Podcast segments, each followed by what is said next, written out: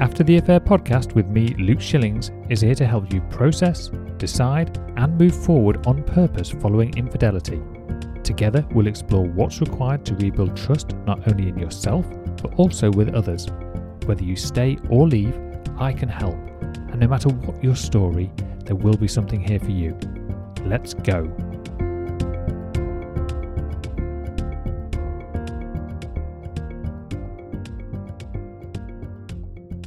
Hello, you're listening to episode number six of the After the Affair podcast with myself, Luke Shillings. Today, I would like to talk about how you feel a little further on in your journey of healing. I'm not talking specifically to those people who have recently discovered betrayal, those who are still in shock or maybe in denial, and it's also not specifically for those experiencing intense anger this is aimed beyond that. However, it is still worth listening. It'll still be valuable to anybody, regardless of the stage you're at, but just be warned that there may be things that I say here that perhaps don't seem like they're possible for you right now, or they may not even seem like they are possible for you in the future. I want to offer that this, that this isn't necessarily the case, and you can't possibly know that anyway. What you can know is that things often don't turn out how you expect, and that includes how you got where you are now. You're in this place that you probably didn't expect to be in, even just a short period of time ago, and yet you are. And there's no way that you can, could have really predicted it. So give yourself some space and acknowledge that if you didn't expect or know that you could have gotten here, then there's a good chance that you won't be able to predict where you might go exactly in the future. For those of you a little bit further on into their healing process and things are looking a little bit better, you might be able to say things like, you know, well, things are good. Now my life has improved and I'm no longer in that daily dysfunction stage where you can't bring yourself to get up every day and go to work and do the things that maybe even you know your personal hygiene is suffering and your friendships are suffering and now you're at this point where maybe you've made some new friends and some new opportunities have opened up and you've been able to take advantage of those. You've had more success at work or maybe you've started your own business. You've now built up this confidence in yourself where you've now realized that the limits are perhaps not exactly where you thought they were You've proved to yourself multiple times that you can do hard things, and getting through the difficult part of your healing process from infidelity has been one of those. It wasn't easy, and you don't actively want to experience it again, but you know that the worst thing that happened on reflection was just feeling those negative emotions. It was that was how it felt. That was what was hard yes, there might have been some logistical challenges. You might have been physically tired. You might have been strained in other ways, but that was only exaggerated or, in some cases, even created by the negative emotions that you were experiencing. You see, our emotions drive everything that we do.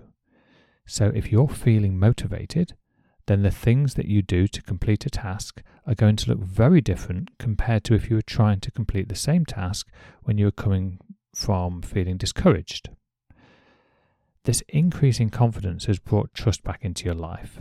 You can now say things like, I trust myself again.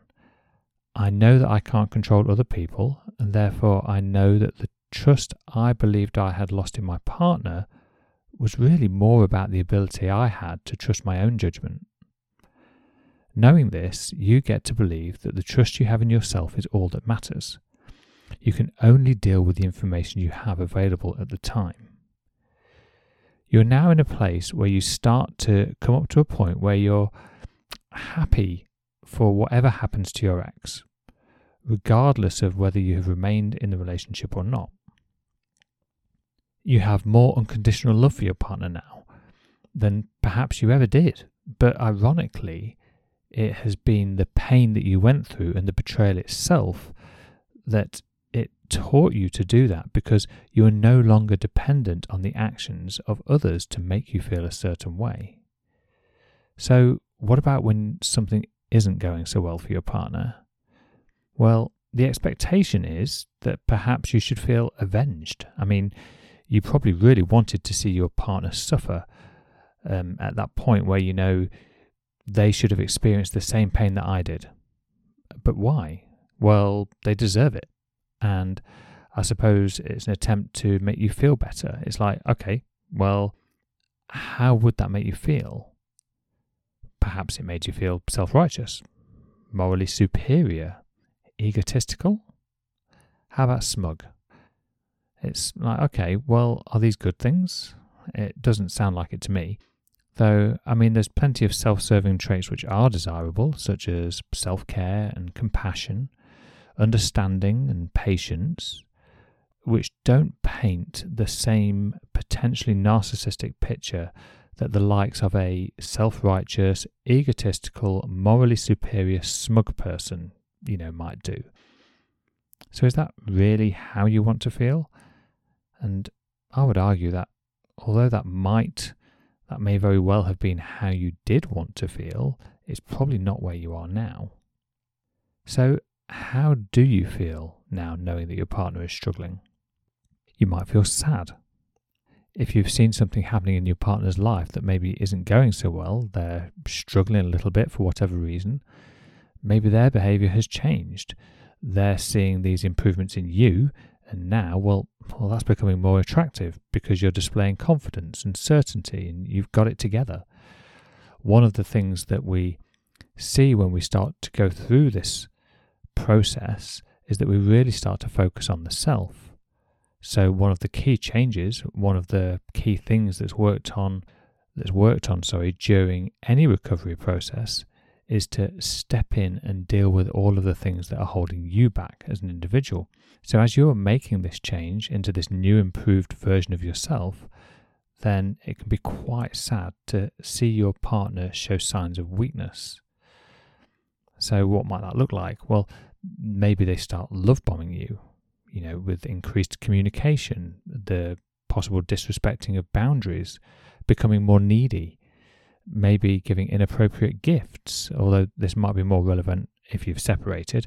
However, I think it can also show up if you're still together, especially if the unfaithful partner is seeking a quick resolve, think, you know, sweeping the past under the carpet. It's often packaged in a more subtle way, though. All of a sudden, they have started saying lovely things, you know, maybe turning up at work with flowers or gifts. They're, you know, fantasizing and sort of exploring your future together they're including you in their plans, which is, you know, amazing given that up until now, um, you've not really ranked too highly in their, you know, in their plans, let's say. The key point is they are trying to get you to forget what happened uh, from a place of desperation, which for the first time now seems totally unattractive to you. Ironically, this exactly this is exactly what the old hurting version of you might have craved. You know, all of this attention and these gifts and this desire to build a future together. But of course, now there's this disconnect between what your past self would have wanted, uh, what your current self has, and probably more importantly, what your future self needs. It's a kind of unexpected experience of cognitive dissonance so, for anybody who isn't familiar with the term, cognitive dissonance is when a person feels some kind of discomfort as a result of their behavior not aligning with their beliefs. Okay, so a couple of examples. One is like you you need to eat nutritional foods and keep physically active to maintain a healthy lifestyle. Yet your brain also wants you to eat all the cookies in the jar and have takeout three times this week while sitting watching Netflix. So there's this cognitive dissonance whereby you know what you should do versus what you want to do. They don't really align. Another example would be smoking. So, you know, I believe at least that most people who smoke are aware of at least some, if not most, of the consequences of smoking. The shortened lifespan, the increased risk of lung cancer, the literal smell and unpleasantness that it creates for the people around them. Yeah, there was a time where maybe it was cool, but for anyone who still smokes, I'm sorry, but that time has passed. However, smoking is habitual, it's addictive, it's something that's not easy to just stop. Now, in both examples, there are contradictions in their behaviors. So, eating junk food, being inactive, and smoking, that they just don't support their beliefs and desires of, I want to be healthy. So, you can perhaps see how in the old version of you, you were living out this cognitive dissonance.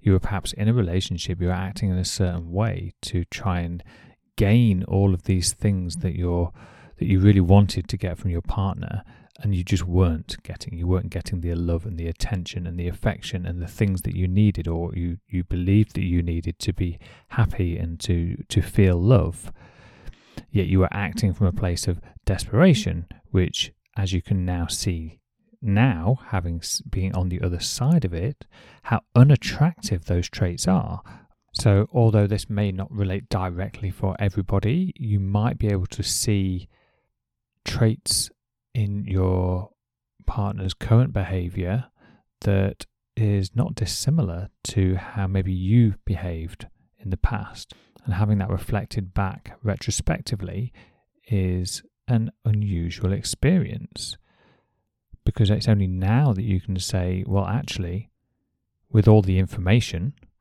my my beliefs are that that is not the best way to behave to get my desired my desired outcome. And that's where this cognitive dissonance comes in because there's this there's this mismatch between what you want and what you end up getting. So what is it that you do get? Well, we've already spoken a little bit about the the sadness that you, you might experience seeing your partner behaving the way that they are doing currently. You may also feel pity and possibly even sorrow. There's also underlying, if you dig a bit deeper, there's a possibility that you might feel guilt. You're doing okay. You were in a really awful place and it was really hard for you to get through, but you've done it and you've got through it and you're on that other side of the, you know, you're on the downward slope. And now you're watching your partner climb up the, the side that you had to do X amount of time ago, there's there's this element of feeling guilty about feeling good when somebody else isn't. Like almost there's an element of I, I don't feel like I deserve to feel good while somebody else suffers, which given the circumstances is, you know, on the one hand not unreasonable, you know, as a, a caring, loving human being, you know, we don't like to see other people suffer. Even if we're really, really honest with ourselves, even those who have done us wrong, because that being done wrong, that that that justification to be angry at someone and to blame somebody and to resent somebody, you know, it might all feel very moral and motivated, but the reality is it just makes you feel pretty rubbish and well, actually, way beyond that, it's it's a really unpleasant experience. But on the other hand, of course, you do deserve to feel good. You did work through this. You have put in the time and the effort and the the tears and the heartache and all of the things that have been required to get you from where you were to where you are now. So you absolutely deserve to feel good. But you're not feeling good because the other person's suffering. That's where the change has come. There's no need to feel guilt because your your feeling good has nothing to do with the other person anymore. You're not dependent on them in any way. It's purely now because of how you choose to do the things for you that serve you best. Okay, so let me try and wrap this up. So, have you ever had a, an experience where you thought about something that might happen in the future, and I don't know, you predicted how you think you would feel when you were actually in that situation, if that particular thing came true? And enjoy. It sounds kind of funny me saying it out loud because it makes me realize, well, actually, Luke, yeah, that's kind of what you do all the time. That's literally everything we do is because of how we think it's going to make us feel. That's why we make decisions we hope that the future is going to, you know, lay out in a way that we somehow predicted. And we want that because we're going to feel better for it. We're seeking something more positive or we're getting away from something that's negative. Okay, so let's just rewind a little bit. In regards to how to feel about guilt towards your partner, I want to offer that instead of feeling guilt for somebody else's choices, let's say, consider feeling compassion for the emotions that they are experiencing. There may have been a time when you felt it was completely appropriate for your partner to suffer and want them to hurt, but it actually makes no difference to you. And if you're honest with yourself, especially if you're still together or you have children together, then it's not going to serve your current or future relationships either. So that's everything I have for you today. Thank you ever so much for listening once again. If you have any comments or any questions, then please reach out to me. As always, you can contact me directly at lifecoachluke.com, where you can also download my free First Steps guide or access my social media at My Life Coach Luke, both on Facebook and Instagram. I look forward to speaking to you next time. Take care.